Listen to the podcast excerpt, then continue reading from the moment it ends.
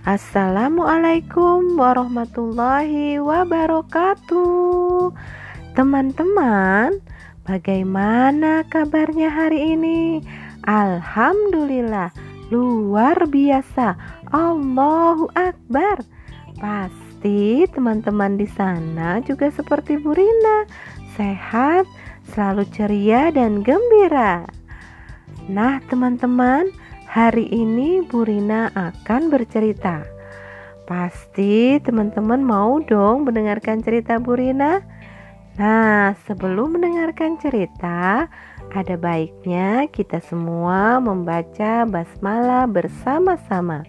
Bismillahirrohmanirrohim.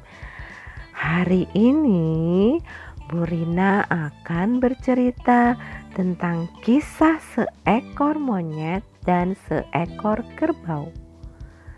Bagaimana ceritanya ya?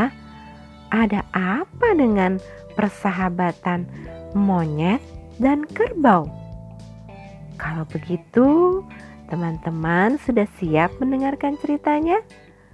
Oke, kalau sudah siap, duduk yang rapi, kita dengarkan ya. Begini ceritanya. Dulu di sebuah hutan yang sangat indah, ada seekor monyet yang selalu melompat ke sana, melompat ke sini setiap hari. Monyet ini tidak pernah diam dia selalu aktif bergerak ber dari pohon yang satu ke pohon yang lain, dari pohon yang satu lompat lagi ke pohon yang lain. Tapi suatu hari monyet ini terlihat lesu. Kenapa ya? Wah, wah, wah.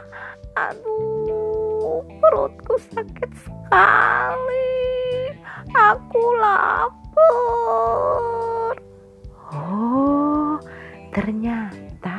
Teman-teman, si monyet ini dia merasa lapar. Kenapa? Karena ternyata di hutannya ini yang biasa dia tinggal sudah tidak ada lagi makanan.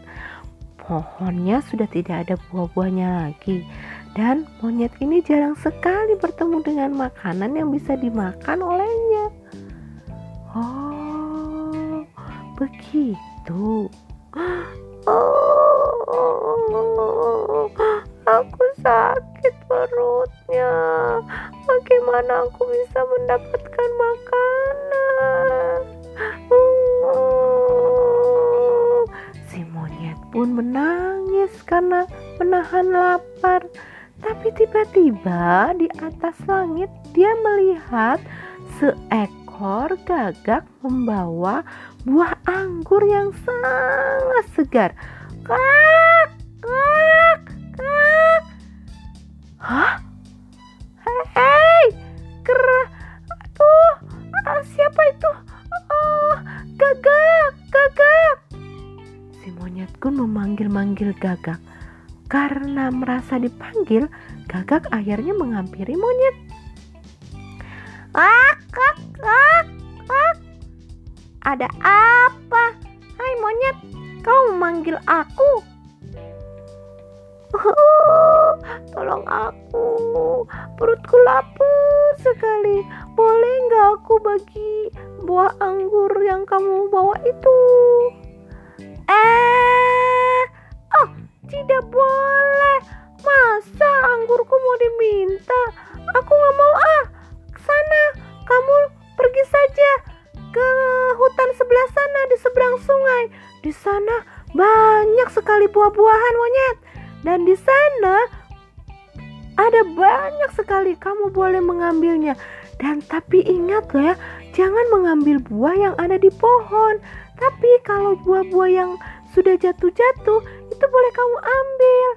Soalnya itu para petani tidak marah kalau ambil yang di bawah. Tapi kalau yang di pohon kamu ambil juga, nanti ada para petani yang marah-marah sama kamu. sudah ya, aku pergi dulu. Aku mau membawa makananku untuk anak-anakku juga. Oh, kamu tega sekali. Hah? Tapi gak apa-apa deh. Di hutan seberang sana. Wah, aku harus ke sana nih supaya perutku tidak kelaparan. Tapi gimana caranya? Nah, teman-teman, ternyata monyet kan tidak bisa berenang. Dan sementara hutan yang banyak buahnya itu ada di seberang sungai. Bagaimana caranya monyet itu bisa sampai ke seberang sana ya? Eh, tiba-tiba terdengar suara rusak, rusak, rusak, kerak, kerak, kerak. Hah? Ah, ada siapa itu? Hah? Hah? Ternyata engkau kerbau. Ih, bikin kaget. Ternyata monyet melihat ada kerbau. Aha! Si monyet pun mendapat ide dan akal yang cemerlang. Hai kerbau, kamu mau nggak makan yang banyak? Di sini sudah tidak ada makanan kan? Kamu lapar kan? Oh iya, aku lapar monyet. Emangnya ada makanan di kamu? Ih, mana ada? Aku aja perutku lapar. Lapar sekali. Tapi kata gagak tadi di seberang sana tuh banyak buah-buahan kerbau. Petaninya juga baik-baik. Mau nggak kamu ke sana? Kalau aku kan ke sana nggak bisa berenang kerbau. Nanti aku kamu bagi aku bagi deh kamu makanannya. Hmm. Hmm. Baik. Baiklah. Kamu bisa naik di punggungku. Aku kan bisa berenang monyet. Kamu naik di punggungku. Oke. Uh, asyik. Kalau begitu, ayo kerbau. Kita ke sana yuk. Nah, teman-teman, akhirnya kerbau dan monyet pergi menyeberangi sungai. Karena monyet tidak bisa berenang, dia naik ke punggungnya kerbau. Sampailah mereka di tepi hutan sana bersama si kerbau dan monyet. Dan ternyata teman-teman, benar di sana banyak sekali buah-buahan.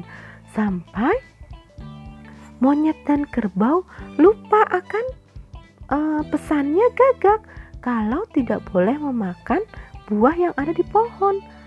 Tapi monyet dan kerbau terus memakan buah-buahan sampai perutnya kenyang.